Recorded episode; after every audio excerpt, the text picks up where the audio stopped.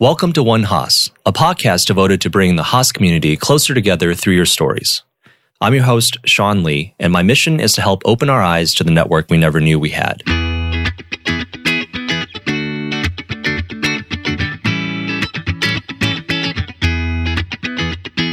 This is Sean, and today I'm here with Gagan Dhaliwal of the Full Time MBA 2019 program. Can you tell us a little bit about yourself? Yeah, so I'm originally born and raised just outside of Toronto, Canada. Grew up in an immigrant household. Like a lot of Indo Canadian kids, you know, there was a huge pressure growing up to do something in the sciences, in the STEM fields. Yeah. You know, the stereotype is always engineering or medicine Or In- law. or law. In my case, I chose uh, I chose medicine. Okay. For me, it was a great way to combine everything I had learned in the classroom, Mm-hmm. everything from economics to biology to anthropology, and applied in a really meaningful way clinically. And it just it was a credential that gave me a lot of options. I can do everything from teaching to doing clinical work to you know doing malpractice work, testifying in court. Right. Now, you know, I, I, was very fortunate to be in a country that had a universal healthcare system that functioned extraordinarily well. And was that's- that's what, Canada? In Canada. Mm-hmm. But even in a well functioning healthcare system, you start to notice things that if you don't work in a clinical setting, you'll never appreciate. Right. You know, I started to realize how much dysfunctionality there was in the healthcare system, hmm. how much intransigence there was. You know, you have, I mean, you're delivering very expensive care provided by extremely autonomous, competent, and highly educated individuals Right. in a very, you know, chaotic and unpredictable environment. I mean, mm-hmm. I can't tell you, you know, it's funny. When we were in operations, we talked a lot about, you know, queue times and what what affects queue times. Yeah. And when I was sitting in that class, the, I was thinking the entire time, man, I wish in med school somebody had taught that to us. Hmm. I wish in med school somebody had taught me the concept of how to improve the customer experience when they're waiting in line, you know, for three hours in your clinic or in the emergency room. Yeah. I wish I had the corporate finance skills to understand, okay, why is it that you know our clinic costs are so high or why is it so expensive to run a hospital and what can you know how can we add value to a hospital through capital structure mm-hmm. these are things that you know as a clinician i saw intimately how you know these these this dysfunctionality affected patients and clinicians and now coming to business school i realized that many of the problems are rooted in the business of medicine Right. so for me, my experience through medicine, I was a primary care physician. I did residency. Mm-hmm. I also did some health policy research on the side. So I really learned at an abstract academic level about Canadian healthcare and global healthcare. I noticed you published some papers. Yeah, yeah, yeah. It's sort of in palliative care economics. So looking at, you know, cost data and outcomes data for for end of life care and seeing how different settings of care and different models of care would affect outcomes. I see. I even worked a little bit in entrepreneurship because I thought, you know, it was a I almost had a romantic notion of what a startup would be like, but it was a fascinating way to really quickly learn about US and Canadian healthcare, hmm. learn about business and learn about the challenges of innovating in a field like healthcare. Yeah. So doing all those things I realized that I don't think I could practice full-time clinically forever. I know I mm-hmm. want to do something at the intersection of business or healthcare administration and consulting, maybe a startup, or maybe I'll do clinical work with a little bit of policy work on the side. But either way, I needed some time to explore that mm-hmm. nexus and I needed some time to develop a business network, Right. develop a new set of skills, just be in a new country and really stretch myself in ways that I'd never been stretched before. So that's what brought you to Haas, I imagine. Yeah, so that's that's sort of after residency. I decided, you know, I needed that space, and the MBA was a great option. And Haas provided me with a great value proposition, and here I am. If I remember correctly, you did your residency in Vancouver. Yeah, so I did my okay. primary care residency. I finished in two years in Vancouver. I did my training at McMaster University, which is just uh, west of uh, Toronto, close to Buffalo. And after residency, I came directly here. Nice. I work a little bit on the side, but I'm Yeah, here yeah. predominantly. Yeah. That's cool. yeah. So, um, what has your experience at Haas been like so far? it's been incredible. It's been, you know, I'll tell you, it it's not what I expected in a very good way. Mm-hmm. I, I mean, I'll, I'll start with the basics. So academics, it's been it's been really fun. I mm-hmm. mean, going through the course sometimes can be a bit tedious, but the great thing is the academics they they structure us in cohorts. Yeah. So immediately I've gotten to know, you know, 60 to 70 people pretty well and a handful of people really, really well. I've learned a lot of amazing things. I couldn't agree with you more, by the way. I've learned, I mean, you, I mean, some of the, I, I was a business finance background uh, Really? for undergrad, and still having you know run my own business for the past ten years. Coming here, I realized there's so much that I don't know. So it's it's been really valuable for me as well. And you know what it is for me? What what I really love is uh, much, much of my learning has come from just turning to my classmates Mm-hmm. and saying, "Hey, where are you from? What do you think of what we've learned in class?" Or Yeah. is this what you did at your workplace? Just those casual, spontaneous conversations. That's where you, you know, through osmosis, you learn so much. so, Right, right. you know, I've loved the academics and the learning environment. The sort of the extracurricular life here is incredible. Tons Mm-hmm. of clubs in and outside of Haas. And then probably the most important thing for most students, which is recruiting. There's a very, very robust infrastructure both inside and outside of Haas that's helped me get the sort of job I know I wouldn't get as an international student and as a clinician. There are incredible resources, the program office, my peers. I can't tell you the number of alumni connections I've made just by asking peers, hey, do you know anyone at this place? Mm-hmm. Over a random coffee or a meal at iHouse. So it's been incredible in those Yeah. respects. And then of course, as someone who's new to California, it's it's a great place to live. Mm-hmm. Lots of opportunity, great weather. A little pricey, but it's a really awesome place. You'll meet some incredible people here. So I've I've been loving it so far. Can you tell us a little bit about some of the clubs you're a part of? Yeah, so I'm part of a few clubs. I'm actually the co-president of the Haas Politics and Policy Club. Hmm. We're sort of an affinity slash industry club. Mm-hmm. We focus primarily on providing a venue vis-a-vis events, speaker series, social events, etc., whereby students of all political and ideological backgrounds mm-hmm. can come together and openly and empathetically discuss issues related to politics and policy that affect them personally, professionally, and, and that'll ultimately shape the society in which and the economy in which they live. Yeah. Really, we're, you know, I I think a lot of people think of us as a few policy wonks sitting around talking about, you know, midterm elections. But really what we are, we want to have interesting, fun conversation. And we want people from every single program. This our club isn't, you know, history majors who work for politicians on Yeah. you know K Street or on uh, uh, sorry in uh, Capitol Hill. We want economists, bankers, startup people, physicians. We have. Um, I actually advertised our last event, the Trump tax policy. It's it's a panel debate. We're actually so check this out. We're bringing the dean of Goldman, the professor Maria Carkovic, who's a macroeconomist here. She teaches the MBA uh, macroeconomics course. Okay. And we're bringing in a writer from the American Enterprise Institute, which is a libertarian think tank in Washington. They're sort of they're they have very close connections with the Republican Party the, at the national level. Right. We're bringing all three of them to campus um, on March 21st at 6 p.m. here in Chou Hall, room N340, and we're going to have a hour and a half debate on the Trump tax policy. I've brought in a very politically diverse set of speakers.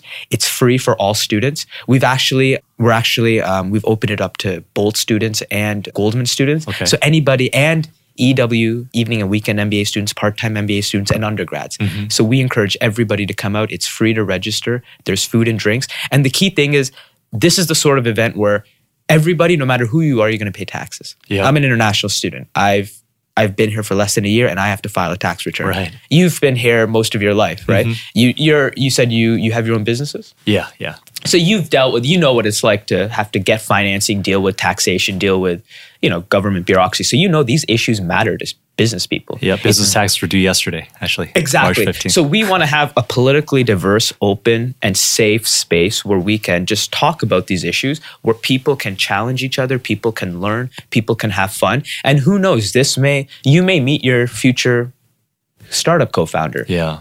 Or worst come to worst, you just learn something that'll save you a few bucks on your tax return. Yeah. Or you learn something that, you know, that you can take home to your Thanksgiving conversation, Yeah, right? yeah. So it's events like these where we really want to bring students from all backgrounds, especially within Haas. We mm. want evening and weekend students. We want part-time and undergrad MBA students because you know, especially evening and weekend students, the the breadth of work experience and the maturity that you have, Right. it's blown me away. Right. I've done everything from case prep to, you know, having a beer with evening weekend students. And it's just, I've learned so much from you guys. Right. And I think at the club level, there needs to be more collaboration because so much of the Haas experience is rooted in the clubs. Yeah.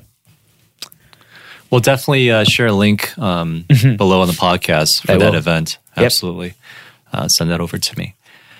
Let's talk a little bit about something that you mentioned to me. I thought was really interesting about giving more exposure to international students and and kind of sharing the student experience of international students on at Haas. Yeah, it's it's interesting. I, I sometimes laugh that I'm an international student, but only because somebody drew an arbitrary line at the 49th parallel. Mm-hmm. My, you know, culturally, economically, socially, Canada is very, very, very similar right. to the United States, especially California, which you know has a reputation for being a more sort of liberal, yeah. progressive state.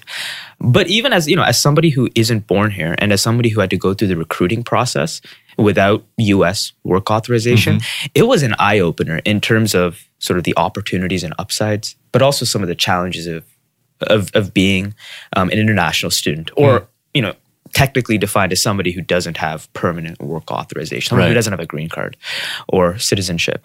You know, culturally it's it's amazing the diversity of america the, yeah. the wealth the opportunity the beauty like yeah. every day i wake up and you know you see the golden gate bridge you see the hills and you know you realize just how blessed you are and you know when i walk outside i hear people speaking you know tamil uh, spanish uh, Mandarin. I mean, you hear all sorts of languages, and right. it's it really is an incredible place where you can meet people who you would otherwise never meet in life, mm. and that's been an awesome thing as an international student. And I'm coming from a very diverse city, Toronto, so yeah, yeah.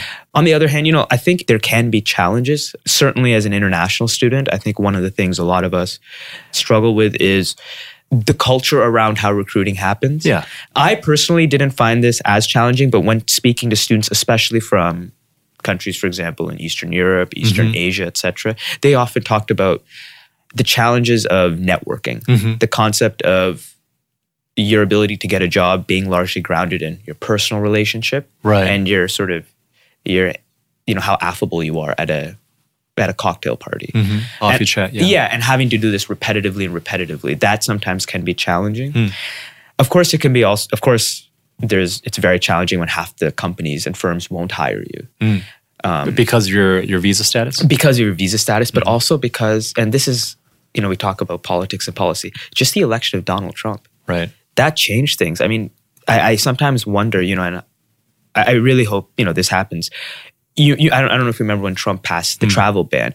I can imagine there were probably students at Haas that were affected. Students mm. from those countries who not only struggle to you know adapt to the culture here. It's right. it's it's a, it's a it can be a challenge. Who have to go through the challenges of the visa process, but now face political uncertainty completely out of their control mm-hmm. that tangibly affects their ability to enter the country. Right. So I think and especially everything that's been happening politically, certainly international students who have to pass the border every day, mm-hmm. You know, we feel that. I think those things have, you know, it's led to a sort of up and down experience at times. Sometimes right. it's it's euphoric and amazing, and at other times you realize how challenging it can be to be an immigrant and, and how in many ways how privileged we are. Yeah. Right? Just I mean, some of the people at Haas, just you listen to the backgrounds, the things they've overcome, it's unbelievable. Yeah. It's it's unbelievable.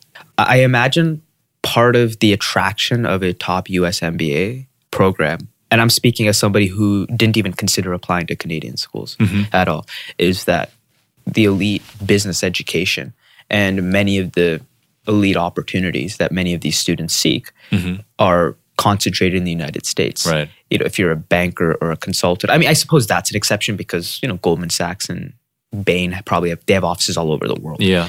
But if you are interested in tech, you know, ninety percent of the top tech companies are within driving distance yeah, of here. Yeah. Right? Um, right. Even as somebody who was in a, you know, I was in Vancouver. There's a good tech scene in Vancouver, but ultimately everyone wanted to go to Silicon Valley.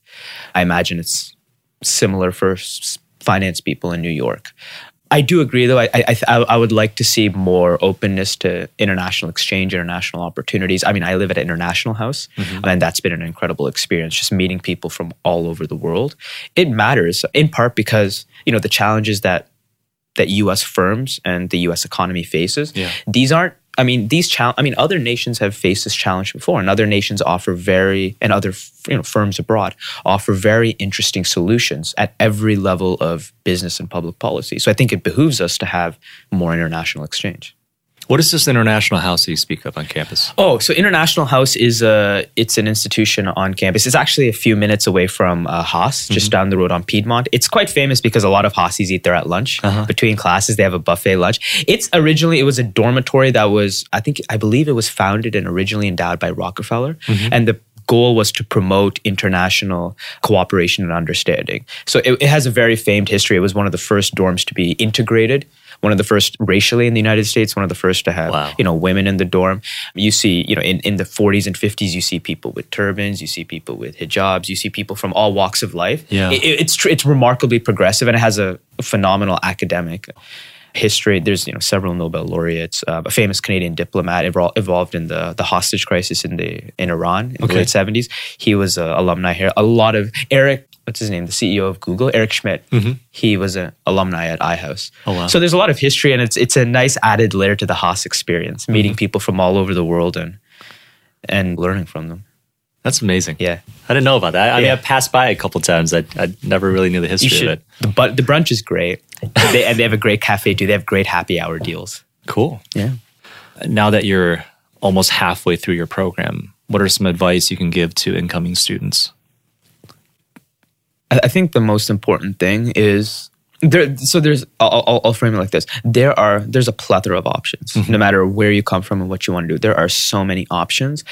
There, it's it's almost impossible to to form a hypothesis and for it to be perfectly correct. Right. I think the important thing in business school is even before you come in, form a hypothesis about what your experience and your post MBA career would look like or you want it to look like based on your prior experiences and credentials. Mm-hmm. And based on that hypothesis, test it as early as possible. So once you get to business school, you really hit the ground running. Mm-hmm. It catches a lot of people off. And my recommendation would be to immediately start testing that hypothesis, start recruiting, start joining clubs, start contributing to the Haas community or you know stretching yourself in ways that you hadn't before. So really just start from day 1.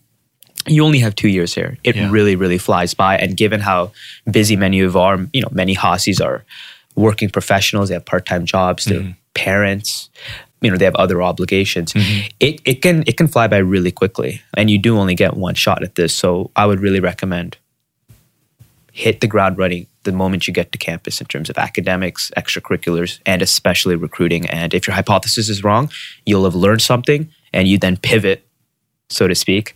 Sorry for the cliche. You pivot to a new hypothesis. It's a lot easier to pivot from an old hypothesis to a new hypothesis than to start from scratch in January. That's really astute. My last question for you is how can our listeners help you or help you with the club?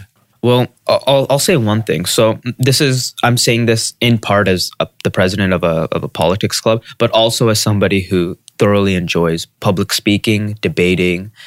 As somebody who's watched countless Oxford Union debates on YouTube, mm-hmm. I really enjoy public speaking and debate. I mm-hmm. really enjoy the art and the, the art of that. And I don't think we do it enough. Mm. And I think there are many students here who would grow immensely and would love to just step out of their shell and really be open and vulnerable in front of their classmates.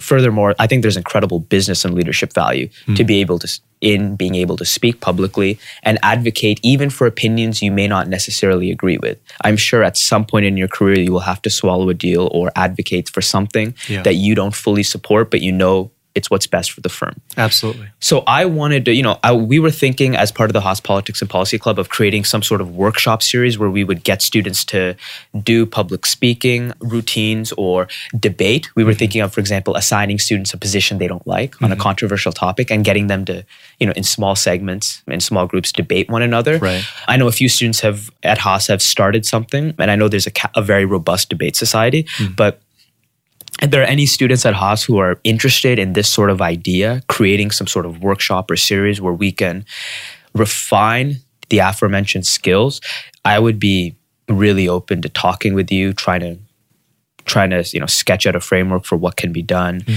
I mean, I have a lot on my plate right now, but mm-hmm. I'm hoping if we can establish something formal by fall, we can really add a lot of value to the Haas and Berkeley community. So if any students are interested in this, please reach out to me or please reach out to the Haas Politics and Policy Club.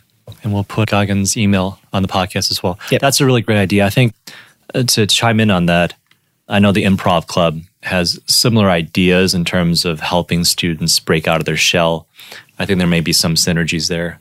If we can create some kind of, uh, I don't know, debate slash improv setting mm-hmm. for students to practice a mm-hmm. workshop, that'd be great. Mm-hmm. Great. Well, thank you so much for being on the podcast today. Thank you. We'll talk to you soon. Thanks. Thank you for tuning in today. My aim is to bring the Haas community closer together through your stories. We're always looking for Haasies willing to share their stories and experiences so that we can give you more insights into the different programs, different careers, and ultimately different perspectives. We hope you enjoyed today's episode.